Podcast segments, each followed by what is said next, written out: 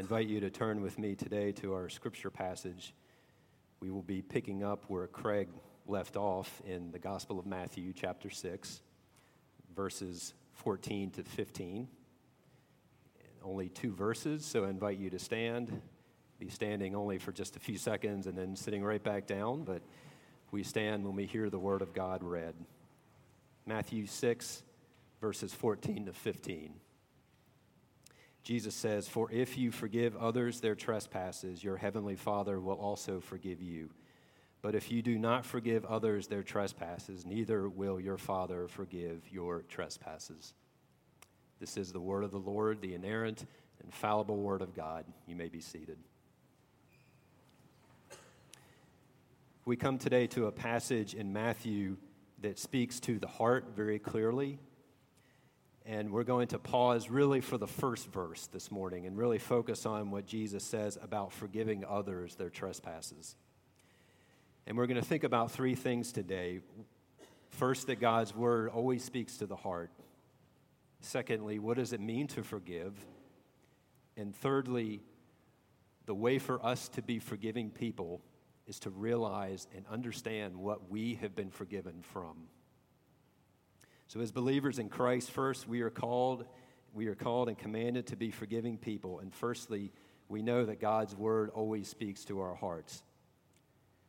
I remember a few years ago a teaching series from Ligonier Ministries, and many of you are familiar with Ligonier and R.C. Sproul and the teachers who are associated. And if you're not, I highly encourage you to uh, become familiar with R.C. Sproul and his teaching and Ligonier. But Sproul had a series that was entitled The Hard Sayings of Jesus. And there's no question that sometimes the things that Jesus says are difficult. They may be hard to understand. They may take some prayer and some wisdom from the Holy Spirit to understand them. Or they may be hard because they challenge our hearts in ways that make us uncomfortable. And today's passage is a hard saying of Jesus because it provokes us and it challenges us. I wonder sometimes if we think of Jesus as this rather tame and smiling sage who kind of wanders around saying these nice little platitudes that help us, everybody feel good, a kind of um, power positive thinking, maybe. Uh, but that's not who Jesus is. When Jesus speaks, he speaks to the heart. Because as God incarnate, he knows the heart. And that leads us to our first point that God's word will always speak to your heart and my heart. I heard a minister say once that the Bible is like a mirror. It shows us who we are and what we also need to do before God. And we all know what it's like to look in a mirror. And think back to the time you got up at 5:30 in the morning and walked in and looked at yourself in the mirror. And I would probably guess that you didn't much like what you saw at 5 a.m., 5:30. I know what that's like. God's word is a mirror in the sense that it will sometimes expose and show us things that are not pleasant in our hearts. I believe God's word is also like a microscope it looks inwardly and it looks at the small details. Uh, it exposes things that maybe we don't see first off at first glance. Just like a microscope will look down and down and see things that aren't readily apparent. So here's one example the verse in Romans 3 that says, There is no one righteous, not even one. Now, some people will say, I believe I'm a righteous person and I am a good person. But that's contrary to what the Word teaches. That's the Word of God being a microscope and being a mirror for us. It shows us our hearts, and God uses His Word for that. Another example is Acts 4:12. There is no other name given under heaven by which we might be saved. And you might wonder what's wrong with, with Acts 4:12. Well, a lot of people today don't like that because that's not very politically correct for Scripture to say that there is one way and no other way. So today we come to a passage in Matthew as we continue in the Sermon on the, uh, Sermon on the Mount, which Craig has been preaching in the last uh, several months. That is a hard saying. And I'm not sure if this is an R.C. Sproul's teaching series, but it may well be because it is a very challenging passage for us. And as you read the Sermon on the Mount, maybe you've been reading it as, pre- as Craig has been preaching through it, I'm sure you've noticed how personal that it is. You can't help but read this section in Matthew and not come away being pricked in the heart because it is very personal. And all of Jesus' teaching will center on the heart. And we need to listen and we need to hear when God's word speaks to our hearts. Our, our passage today tells us and commands us that we are be, to be forgiving people. We are to forgive those who have wronged us and sinned against us. A few verses back in the Lord's Prayer, we read Jesus saying, teaching us to pray, Forgive us our debts as we have forgiven our debtors. And that may be something that, that you read over quickly as you read through the Lord's Prayer, or maybe as you, you say the Lord's Prayer. And there's nothing wrong with reciting the Lord's Prayer. But stop and think forgive us our debts as we have forgiven our debtors. We must forgive because God forgave us in Christ. Now, I'm only about a quarter of the way through the sermon here and I already know what all of you are thinking. I know this because I was thinking the same thing when I was writing this last week. So, those of you who are taking notes probably wrote this down already, and you're thinking, what about when the person who wronged me does not repent or seek forgiveness or feel sorry in any way for what he or she did? I know everybody's thinking that. If not all of you, then most of you. I'm going to disappoint you today, and I'm not going to answer that question. Not because it's not important, but because it could take up a whole sermon or a whole teaching lesson itself. What do we do when other people are not repentant? I'm going to disappoint you only because I want to stay on track today. And I'd like to, to focus and to keep the focus on us, on you and me with what our passage is addressing here. It's speaking to the, addressing the attitude and the softness and the willingness of us, you and me, to listen to God's instruction, to soften our hearts, and to forgive as we are forgiven, to be a forgiving people. So now, when we find ourselves on Sunday morning faced with a difficult passage, a hard saying of Jesus, let's not turn away from it, but let's turn toward it. Let's let the microscope of God's word look in our spirit, in our hearts, and let's let the spotlight shine on us today because we need it, and we need the sanctifying power of, of the Holy Spirit and the Word of God. So, secondly, today, what does it mean to forgive? What is, if, we, if I may call it this morning, biblical forgiveness? The kind that Scripture calls us to. And this is not an easy question to answer. There are shelves full of books that have been written about sin and forgiveness. And no one has all the answers, only God does. But we do have the benefit of the Word of God, and we have the benefit of Scripture what you hold in your hands today. So I'll make an effort this morning to define what forgiveness is, and this is not an exhaustive definition, but here we go. Forgiveness is a freeing disposition in the heart of a believer to follow Ephesians 4:32. Be kind to one another, tender-hearted, forgiving one another as God in Christ forgave you. It is the willingness of a believer in Christ to extend Christ like mercy, kindness towards someone who has wronged us. I'd like to quote one of my favorite writers, the Puritan writer Thomas Watson, when he gives a definition of forgiveness. And Thomas Watson says this quote, When we strive against all thoughts of revenge, when we will not do our enemies mischief, but wish well to them, grieve at their calamities, pray for them, seek reconciliation with them, and show ourselves ready on all occasions to relieve them. This is gospel forgiving. Quote. Ephesians 4:32 as we just heard a, a few minutes ago Paul wrote those words to the Ephesian church in the first century, but they're no less relevant for us today in the 21st century. We are the same people as the Ephesians were.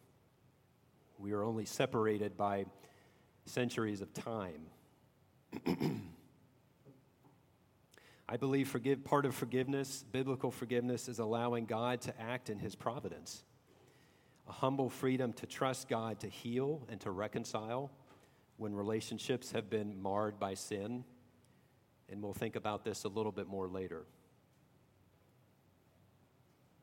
Now, I think at this point it may help to stop and think, as we're thinking and considering what biblical forgiveness is, to think about what it is not. I know that sometimes if you read or study a very difficult concept, and the writer only talks about what it is not, sometimes that means that the person doesn't understand what it is. But I think today it does help to think of what forgiveness is not in two things. First of all, biblical forgiveness, what Scripture calls us to, does not mean that there will be no consequences for the offender. I have a good friend from childhood from many years ago who wronged two people. I won't go into all the details, but he went to prison. And I don't know what happened between him and the two people that he wronged, that he sinned against. I don't know if he wrote them a letter, if he called them, if he attempted to reach out to them and say he was sorry or apologize in some way. But regardless of what happened with my friend and those people, he still went to prison. There were consequences for what he did. He broke the law and he went to prison for it. Galatians 6 tells us that God is not mocked. What a man sows, he will reap. And there may well be consequences for those who do wrong, regardless of their attitude. Secondly, biblical forgiveness does not mean that you will never confront the offender. I don't want to dwell on that this morning only because there are so many different variables that enter into play when we consider how to confront someone, how to speak truth to a person who has sinned against us. There are so many different variables and uh, things that we must consider and so I don't want to stop there, but only to say that showing biblical forgiveness does not mean that you will never necessarily confront the person or the people who sinned against you. In fact, Matthew 18 gives very specific guidance for the church about how to handle when someone sins in the church, very detailed steps of what to do. I would only add that God would have us do this in humility, that He would call us to be humble. As we continue, as we consider what biblical forgiveness is and how to be forgiving people, I believe it's very important first to think and to remember what we, what you and I have been forgiven from. When we stop and think what we are asking for, in Matthew 6:12, forgive us our debts. When we actually pray to God, Lord, forgive us our debts. When we realize and we understand just how big our debt is before God, we can begin to have soft and forgiving hearts. We can begin to follow Jesus' difficult teaching for us to forgive. Let's think back to Ephesians 4:32 and then the verse that we read a minute ago. And Ephesians 4 has a lot of practical advice and I encourage you to read the passage. But let's think about this last phrase, just as God in Christ forgave you. Here is the Apostle Paul linking two concepts. We are to be forgiving people, just as God in Christ forgave us. I believe this morning that one of the most important aspects of having a forgiving spirit is understanding what God has done for us in Christ, who we are, what He has forgiven and until we truly grasp and understand the cross and what happened there, I think we will find it difficult to forgive others. If you have your Bible open, I encourage you to put your finger in Matthew 6 and turn to 2 Corinthians 5:21. I'd like to read a verse that speaks to what happened on the cross. 2 Corinthians 5:21 is I think is equally important as John 3:16 in summarizing the gospel for us. If you want to memorize a verse of scripture, I encourage you to memorize 2 Corinthians 5:21 and it says this, "For our sake he made him to be sin who knew no sin, so that in him we might become the righteousness of God."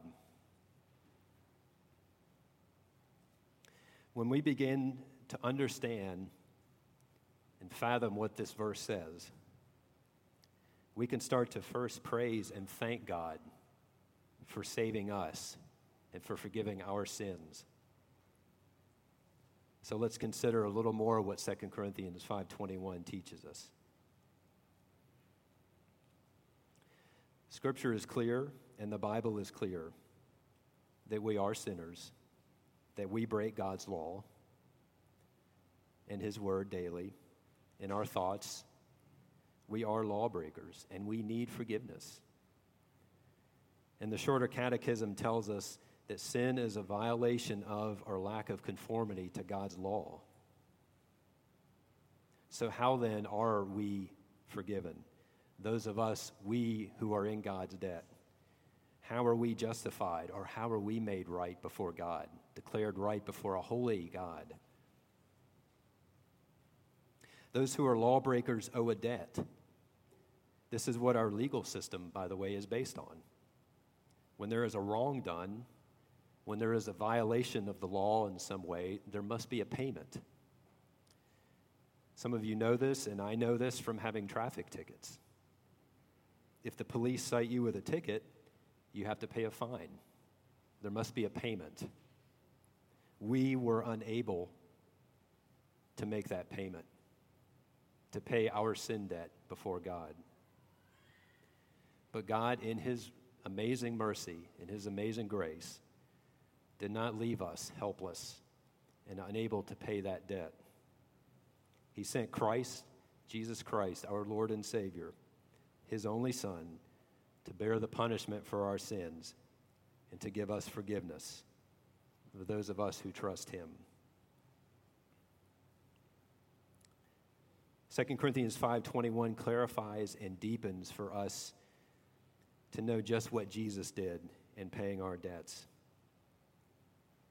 The seminary term for this is imputation, and what that means just basically is counted. Our sins, all of our sins, were counted or imputed to Jesus Christ, to Jesus, counted for him. And this is how he who knew no sin could be made sin for us. We know that Jesus never sinned, but all of our sin was counted to his account. And then Christ's righteousness was imputed or accounted for us. And this is how we who have no righteousness in ourselves before God can become the righteousness of God. So, this two way transaction of all of your sin and my sin being counted to Jesus and his righteousness being counted for us. That is the heart of what the gospel is. And by knowing this and by understanding this, I believe that we can have softer hearts toward those who are in our debt. When we think again of the amazing grace of God in sending his son Jesus Christ to pay the debt that we could never pay, and taking our sin on himself and counting his righteousness to us. Micah chapter 7, verse 19 speaks of God casting our sins into the depth of the sea where they will never rise again. If you think about the depths of the sea, if you've ever gone fishing, you know how deep the water is. If you've ever gone deep sea fishing, you especially know how deep it is. God casting all of our sins into the depth of the sea. They are gone, they were counted for Christ. His righteousness counted for us, and we are forgiven. And this morning, I believe and I'm convinced that until we truly grasp and understand, again, what Jesus did for us on the cross, that we will very likely find it hard to forgive others, to let go of bitterness and anger and a desire for revenge, until we realize again how great our sin debt was before God, we will not likely be easily be humble and forgiving people. Ephesians 4 again, be kind to one another, tenderhearted, forgiving, as God in Christ forgave you. As I mentioned in the beginning of how the Bible is like a mirror and like a spotlight. We may read it and we may come to church and hear sermons and think that all we hear is bad news. And I hope that's not the case this morning. I hope that Jesus' challenging saying will challenge you in a good way and stir your heart. And I hope it will throw you on the, his grace in the gospel of 2 Corinthians 5.21, of what Jesus did for you, and that it will soften your heart and that it will help you to forgive others as God forgave you. So let us this morning, let us be humble people. You may have heard the saying, be careful what you pray for because you might get it. And I've also heard, be careful about praying for humility because God will definitely answer that prayer. And none of us likes to be humbled. I don't like to be humbled, and I have. That's the fruit of indwelling sin that's left in us on this side of heaven. We don't want to be humbled. But humble people are grateful people. We are grateful for all that God has done in our lives. Humble people are like Ephesians 4:32, kind and tender-hearted, not angry or hardened or hard-hearted. Humble people are willing to hear and learn as believers in Christ today to hear and learn from the challenging passages of Scripture, the verse that really speak to the heart that lay open our need for God's grace. And humble people are forgiving people. So today, let us also be hopeful and content people. So, hopeful people in the sense of trusting in God. And I know as I've been speaking on a topic of forgiveness, something that is very personal, I know that many of you, maybe most of you, are thinking of examples in your life, in your past, maybe in your present, of those, again, who have wronged you and uh, a relationship that is marred and broken by sin. There's no way that I can possibly preach a sermon or a message like this and avoid that. That is life. So I know that some of you today have come having been grievously sinned against in your past by someone. Many of you have, or some people. And I don't want in any way to minimize that of what you may have experienced from a person or people. But I do want to turn your eyes and your hearts to God's Word. And I want to let it instruct you and to change your heart to change your way of thinking to be more like Christ. As God begins to work on your heart this morning, perhaps He will also work reconciliation in whatever relationship you are maybe thinking of this morning. I also want you to be hopeful people, trusting in God's sovereignty and His providence. That God works in mysterious ways, in ways that we don't always understand. That He can indeed bring healing, not only to you, but to another person in your life. So let us today, wherever you are, let us be grateful that we have the Word of God today that it is sharper than any two edged sword, and that it pierces and it challenges, but it also comforts. And let us be humbled today to be more like Jesus Christ, our Lord and Savior, the one who gave his life totally innocent, that you and I may have eternal life and be forgiven. Let us this morning be humble and forgiving people, just as God in Christ forgave us Forgive us our debts, Lord, as we have forgiven those who have sinned against us.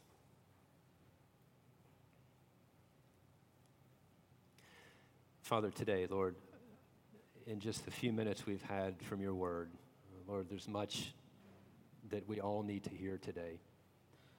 And Father, we know that on this side of heaven, we, we need your grace.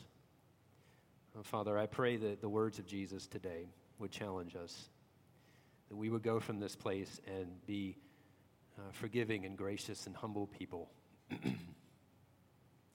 Father in heaven, I do pray today for those who are who may be struggling and suffering um, the burden of a past wrong and who are struggling with the very idea of forgiveness. Lord, I pray now, just come and, and strengthen the hearts of those who may be here today thinking that.